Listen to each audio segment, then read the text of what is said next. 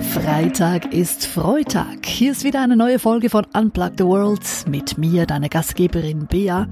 Und die heutige Folge geht unter die Haut, nämlich ins Innere unseres Körpers. Wir sprechen über unsere Gene. Diese werden uns ja schon in die Wiege gelegt und doch weiß die Wissenschaft heute, unsere Gene bestimmen eben nicht unbedingt unser Schicksal. Wir können unsere Gene beeinflussen und zwar viel mehr, als dies den meisten Menschen bewusst ist. Wie das funktionieren soll, erzähle ich dir in der heutigen Folge. Dazu ein paar spannende Fakten rund ums Thema Gene, wie zum Beispiel Fische ihr Geschlecht von männlich auf weiblich ändern können oder wie Zwillingen dank ihrer identischen Gene das perfekte Verbrechen gelungen ist. Das und mehr in dieser Folge legen wir los.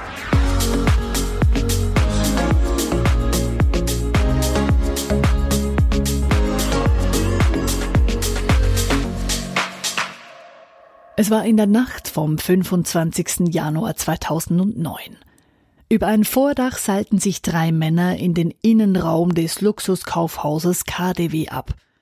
Sie umgingen dabei gekonnt alle Bewegungssensoren und brachen zahlreiche Vitrinen auf. Darin befanden sich Uhren und Schmuck im Wert von mehreren Millionen Euro. Als die Polizei eintraf, war vom Trio nichts mehr zu sehen. Doch die Einbrecher hatten anscheinend in der Eile einen Handschuh liegen gelassen. Darin entdeckten die Ermittler einen Schweißtropfen. Diese heiße Spur führte schließlich eine Woche später zu zwei Männern. Der Fall schien also gelöst. Doch dann kam die Wende.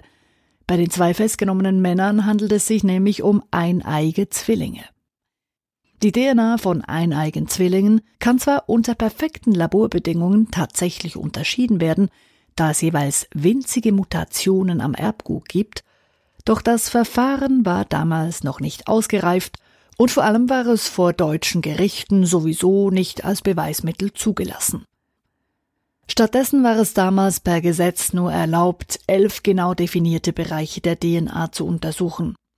Im Fall der KDW-Millionenräuber war das jedoch viel zu wenig – mit den zugelassenen Untersuchungsmaßnahmen konnten die Zwillingsbrüder nicht als Täter überführt werden. Der Schweißtropfen im liegen gelassenen Handschuh konnte nicht eindeutig einem der beiden zugeordnet werden, sie wurden deshalb wieder freigelassen. Dass Zwillinge genetisch identisch sind, ist wenig überraschend. Doch Zwillingsstudien zeigen eben, selbst wenn die Gene identisch sind, kann das Leben von Zwillingen doch ganz unterschiedlich aussehen. Angenommen, die Zwillinge haben eine genetische Veranlagung für Diabetes. Dann kann es sein, dass der eine bereits mit 30 an Diabetes erkrankt, während der andere mit 50 immer noch perfekte Blutzuckerwerte hat. Obwohl sie ja genetisch genau gleich sind. Wie kann das also sein? Des Rätsels Lösung liegt in unserer Lebensweise. Diese beeinflusst unsere Gene eben maßgeblich. Selbst wenn genetische Veranlagungen für gewisse Krankheiten vorhanden sind, ist es überhaupt nicht sicher, dass wir diese Krankheit jemals bekommen. Unsere Lebensweise beeinflusst unsere Gene. Das heißt, unsere Umwelt, aber auch unser Lebensstil haben einen sehr großen Einfluss auf unsere Gene und damit eben auf die Gesundheit und den Körper. Das haben auch verschiedene Studien schon gezeigt. Unsere Gene sind vereinfacht gesagt ein riesengroßer Satz an Lego-Bausteinen. Welche Bausteine schlussendlich verwendet werden, ist nicht festgeschrieben. Wir haben zwar in unseren Genen gewisse Veranlagungen, zum Beispiel die Veranlagung für Krebs. Da gibt es dann in einer Familie immer wieder Krebsfälle. Dass ich selber aber diesen Krebs als Teil dieser Familie tatsächlich eines Tages bekomme, ist überhaupt nicht gesagt. Denn die Veranlagung für Krebs, eben dieser Lego-Baustein, ist zwar da, doch ob er jemals auftaucht, hängt zu einem großen Teil eben mit unserer Lebensweise zusammen. Die sogenannte Epigenetik befasst sich genau damit. Gene lassen sich hochregulieren und runterregulieren oder sogar einschalten und ausschalten. Bildlich gesprochen haben die Gene einen Schalter dran, der eben eingeschaltet oder ausgeschaltet werden kann. Im Gesamten hat der Mensch rund 25.000 Gene. Damit haben wir etwa 5000 Gene weniger als ein Wasserfloh. Tatsächlich, ein Wasserfloh hat mehr Gene als ein Mensch. irgendwie ein bisschen skurril. Aber es geht noch weiter. Wenn wir die Gene von uns Menschen mit anderen Lebewesen vergleichen, gibt's doch einige Gemeinsamkeiten. Unsere Gene sind nämlich zu rund 98 Prozent gleich wie beim Schimpansen. Die Gene von Mensch und Katze sind zu 90 Prozent gleich. Jene von Mensch und Hund zu 84 Prozent. Und jene von Mensch und Fruchtfliege zu 60 Prozent. Sogar zu Bananen haben wir eine genetische Übereinstimmung von ebenfalls 60 Prozent. Kommen wir aber zurück zu den Menschen. Von den 25.000 Genen, die wir haben, werden ständig welche durch die Umwelt eingeschaltet und ausgeschaltet oder eben hochreguliert und runterreguliert, je nachdem, welchen Einflüssen wir gerade ausgesetzt sind. Aber auch wie wir denken und fühlen hat einen Einfluss.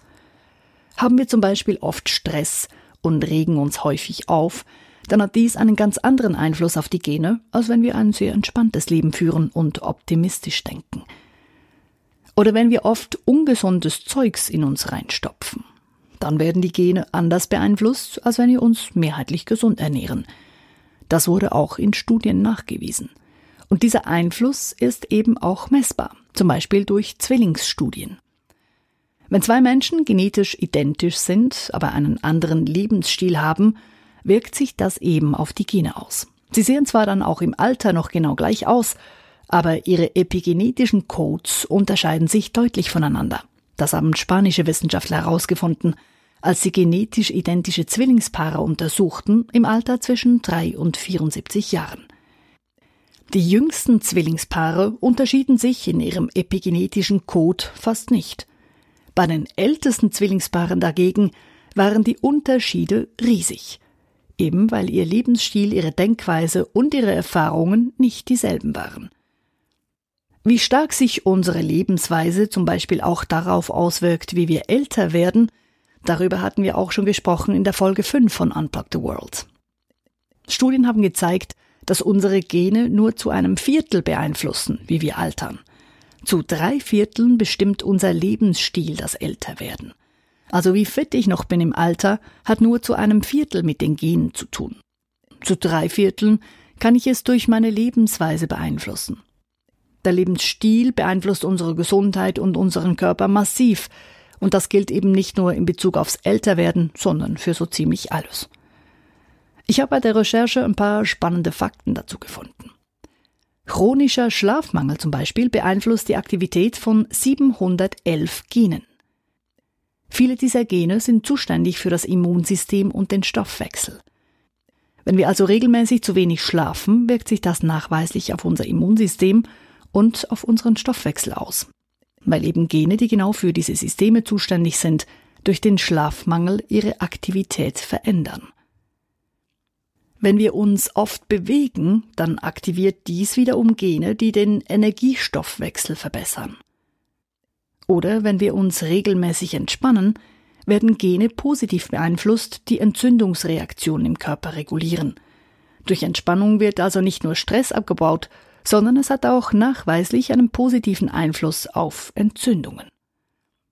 Und das eben zeigt, dass wir tatsächlich nicht einfach unseren Genen ausgeliefert sind, sondern vieles selber beeinflussen können.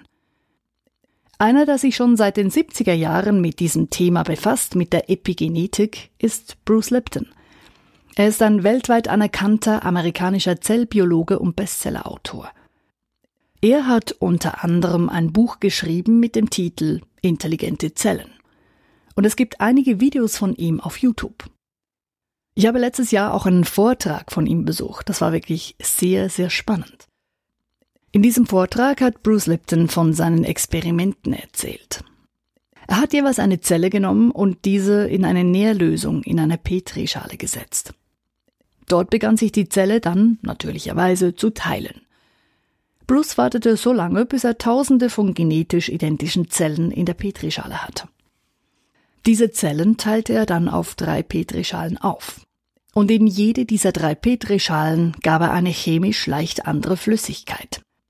Das heißt also, die Lebensgrundlage oder die Umwelt für diese Zellen war unterschiedlich. Und obwohl die Zellen ja zu Beginn absolut identisch waren, entwickelten sich diese in völlig andere Richtungen. Der Unterschied in ihrer Lebensgrundlage, in ihrer Umwelt, führte dazu, dass die einen Zellen sich zu Muskelgewebe entwickelten, die Zellen in der zweiten Petrischale wurden zu Knochengewebe und die Zellen in der dritten Petrischale wurden zu Fettgewebe. Und genau so wie Zellen in einer Petrischale durch ihre Umwelt oder eben durch die Nährlösung beeinflusst werden können, passiert das auch in unserem Körper. Bruce Lipton sagt, unser Körper ist eben wie eine gigantische Petrischale. Und je nachdem, welchen Einflüssen wir ausgesetzt sind, reagieren dann die Zellen oder eben die Gene anders darauf. Es lohnt sich also, seine Lebensweise mal zu hinterfragen, denn dadurch beeinflussen wir eben direkt unsere Gene. Und apropos Gene. Für jene, die keinen Brokkoli mögen, es gibt eine wissenschaftliche Erklärung dafür. Brokkoli enthält nämlich ein Molekül namens Phenylthiocarbamid, kurz PTC. Dieses hat der amerikanische Chemiker Arthur Fox zufällig 1931 entdeckt. Er machte damals in seinem Labor verschiedene Experimente mit PTC. Dabei gelangte etwas Staub dieses sehr bitteren Pulvers in die Luft. Sein Kollege beklagte sich über den bitteren Geschmack auf der Zunge. Arthur Fox selber schmeckte gar nichts und wunderte sich über die Aussage seines Kollegen. Er begann dann verschiedene Tests zu machen mit PTC und fand heraus, dass nur manche Menschen PTC überhaupt schmecken können, andere schmecken es überhaupt nicht. Wie stark wir PTC schmecken können, also diesem bitteren Geschmack, liegt anscheinend in unseren Genen. Und das wiederum hat einen Einfluss darauf, ob wir eben Lebensmittel, die PTC enthalten, als bitter wahrnehmen oder nicht. Leute, die PTC wahrnehmen können, die mögen ziemlich sicher Brokkoli nicht, weil dieser dann eben bitter schmeckt. Genau das gleiche für dunkle Schokolade. Und die Umwelt hat natürlich nicht nur einen Einfluss auf die Gene von Menschen, sondern auch bei Tieren. Besonders spannend finde ich ja das, was bei Clownfischen so passiert. Also die Fische, die so aussehen wie im Animationsfilm Findet Nemo. Clownfische können im Laufe ihres Lebens nämlich tatsächlich ihr Geschlecht wechseln. Geboren werden die Clownfische als Männchen.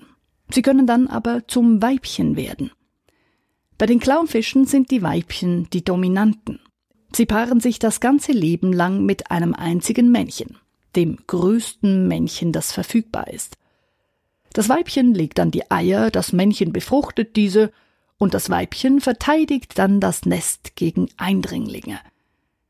Wenn nun das Weibchen stirbt oder entfernt wird, dann beginnt das Männchen weibliche Verhaltensweisen anzunehmen. Das Männchen beginnt dann das Nest zu verteidigen und wandelt dabei auch sein Geschlecht. Es wird vom Männchen zum Weibchen. In Zukunft ist also dieses ehemalige Männchen fürs Eierlegen zuständig.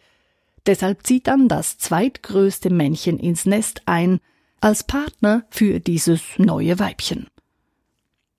Und wenn wir schon bei Männchen und Weibchen sind, ich habe noch was Lustiges gelesen, genetisch gesehen haben wir mit Affen zum Teil mehr gemeinsam als mit Menschen des anderen Geschlechts.